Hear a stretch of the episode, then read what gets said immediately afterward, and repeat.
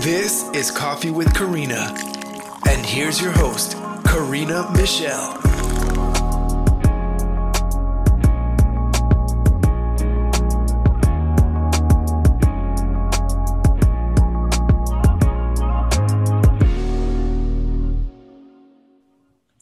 Hey, and welcome back.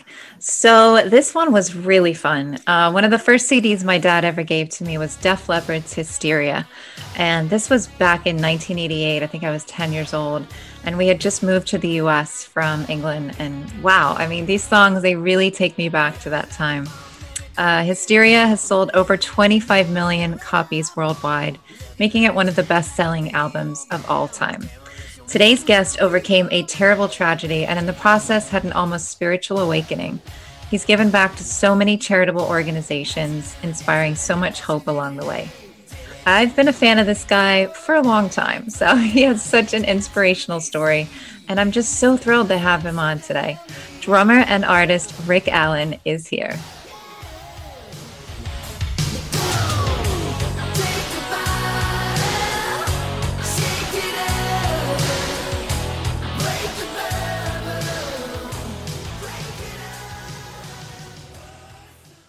How did you get into music and find your way to joining Def Leppard at 15, right? You were so young. Oh, wow. Yeah, actually, uh, my best friend, John, he lived just down the street from me. And I remember, must have been about nine, nine or 10. And he was really fortunate to get a guitar for Christmas. Mm-hmm. So, uh, so I went home and asked my parents if, if I could get a, a drum kit because we were going to form this band.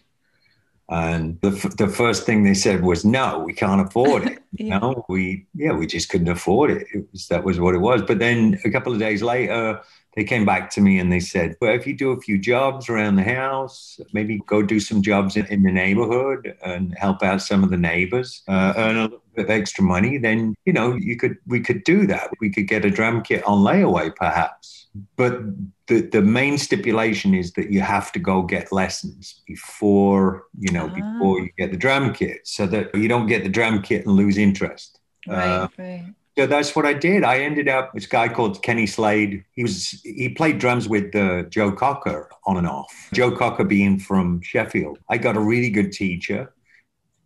He's a bit raggy around the edges, his appearance, but but, uh, but he worked. He did the job. Yeah.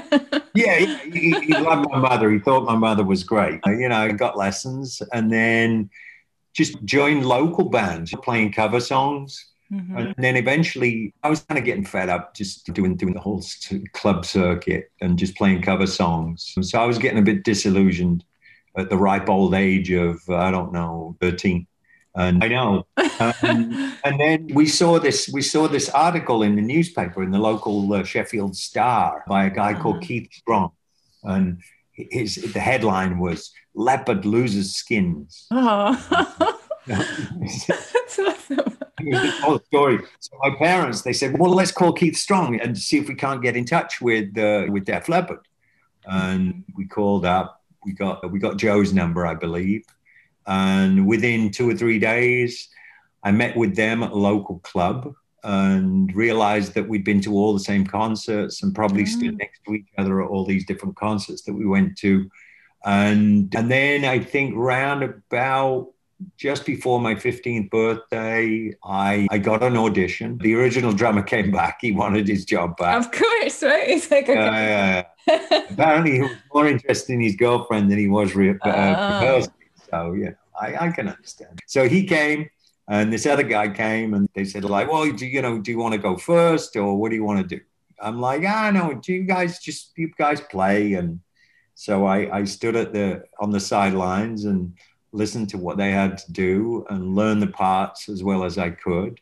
And, and then when I played, there were smiles all around the room. And then I got a call from Joe basically saying, you know, you, you've got the job. That was only probably about six months, six months or maybe a little more than, you know, when they first started. They started in 77. I joined in November of 1978. And the rest, as they say, is history. That's crazy. That's so cool. Yeah. What a cool story. So, what do you think is the secret? I mean, you know, Def Leppard has been such a success for so long, you know, and there's, I actually saw you guys at Madison Square Garden a couple of years ago, Oh, which was incredible. We had great seats and it was the perfect venue and, you know, it was awesome. So, Yeah, that was with uh, that was with Journey, right? yeah, yeah, Yeah. it was the Journey show. Yeah, it was great. I was that was really cool. I really enjoyed it. So, what, what do you think? Is- what's the what's the yeah, formula? what's the secret? I, th- I think I think continue to write new songs, continue to bring out you know new records, and then I think just there was always this camaraderie, and I think some of the low points in our career tended to strengthen that Okay. that, that that sort of bond. When we lost Steve, it was really difficult. We didn't really know what to do, and we weren't quite sure why we were doing it. And then the realization is that we're friends, that we can do this, we can move forward. And then again, when I lost my arm, that was really difficult. But you know, I got tons of support from my family and hundreds of thousands of letters from all over the world. Wow.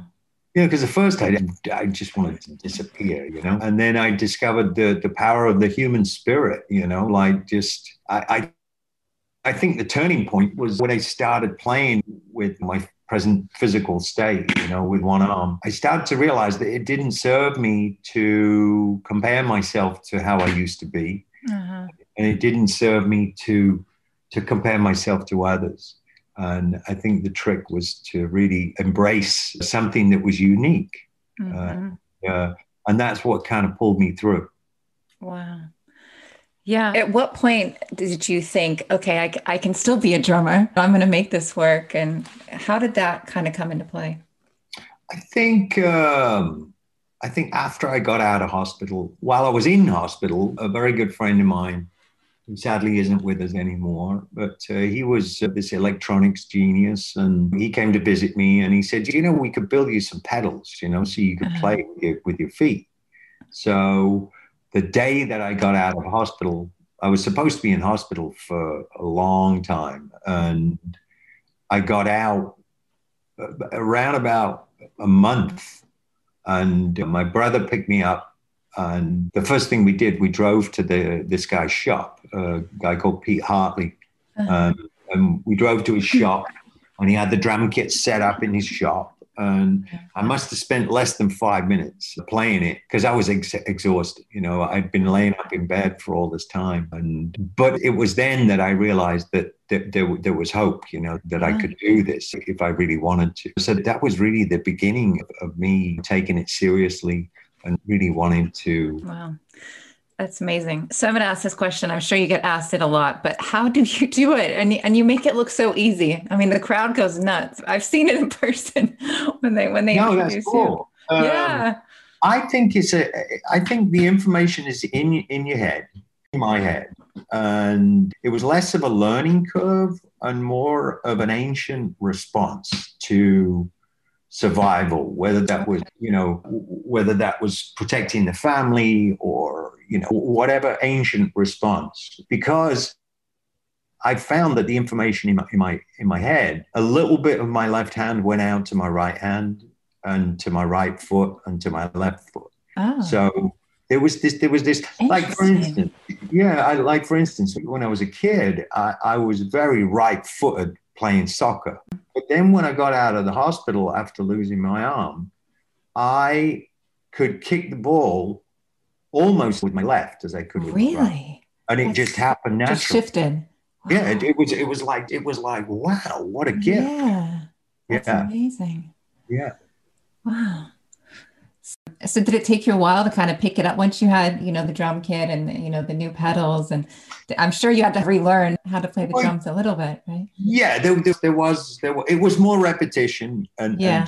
and, just and just kind of building new neural pathways or making them stronger and and sort of once once uh, once I kind of I just kept practicing and practicing and one, Mhm. once once I got it it was kind of ingrained it was in my DNA and then the learning curve took over and you know I was I was really enthusiastic to play so I just got better and better hmm Yeah, that makes sense. So what I just learned is you're also an artist. I never knew this. This is so cool. It's it's great. I, I mean, Yeah. I love it because it, it takes me to the same place that I go when I play drums, which is Uh-huh. really in, in the moment and in my heart. It's a it's a little less physical than playing drums, but uh, nevertheless, you know, I go to that same wonderful sort of place of it's like an open eyed meditation, you know. Mm. And I actually picked it up when I was a kid. I mean, we all did. I'd get more paint on the floor and the, on the on, than I That's did on, on, on the paper, but but, but it didn't matter. It was great. I loved yeah, it. yeah. 10 years ago, when my youngest was born, we started painting together. Kind of brought it all back to me. So, I, yeah, it just kind of inspired me to uh, to start, you know, trying this for real. And my wife, she uh, convinced me to show it to other people. And then when I showed it to other people, I got a really a really positive response. I started working with a company called Scene 4 initially.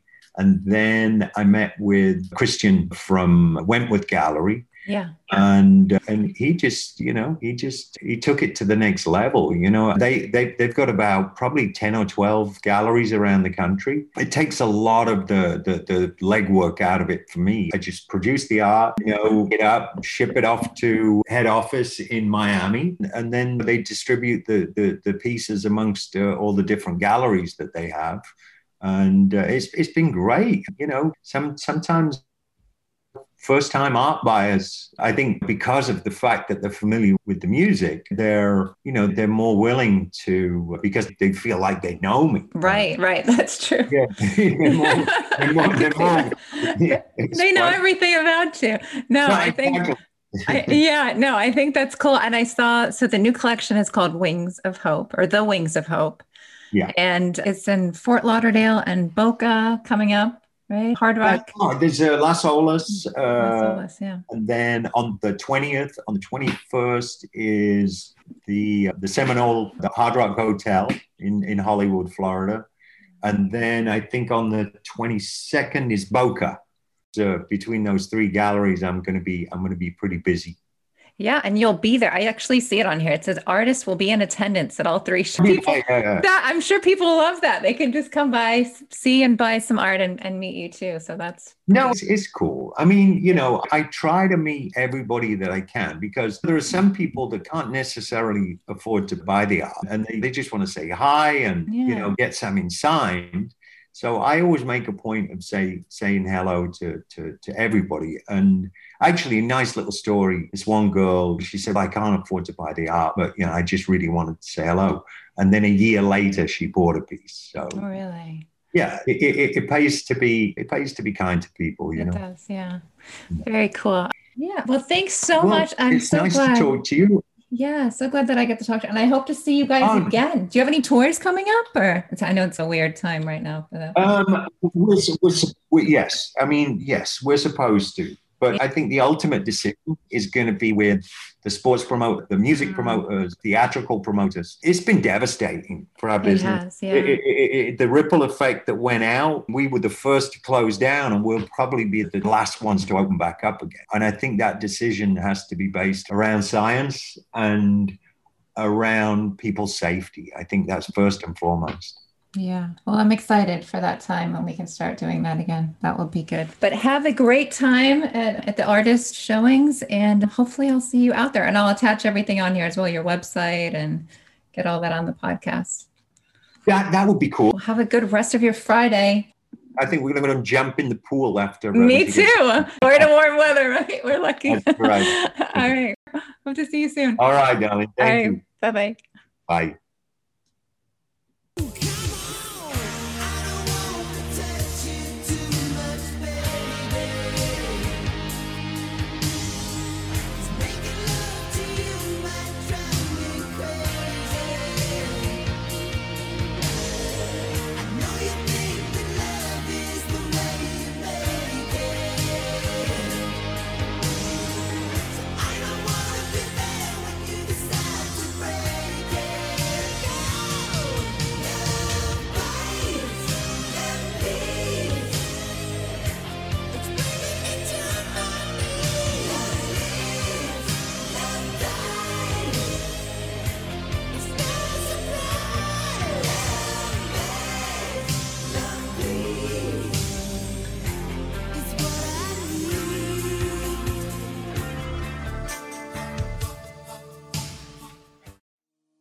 Hey, this is Karina. Thanks so much for listening. If you like what you hear, check out some of our other episodes and give us a rating. And you can also see the written article on authoritymagazine.com. In the meantime, stay safe, and we hope to see you back here soon.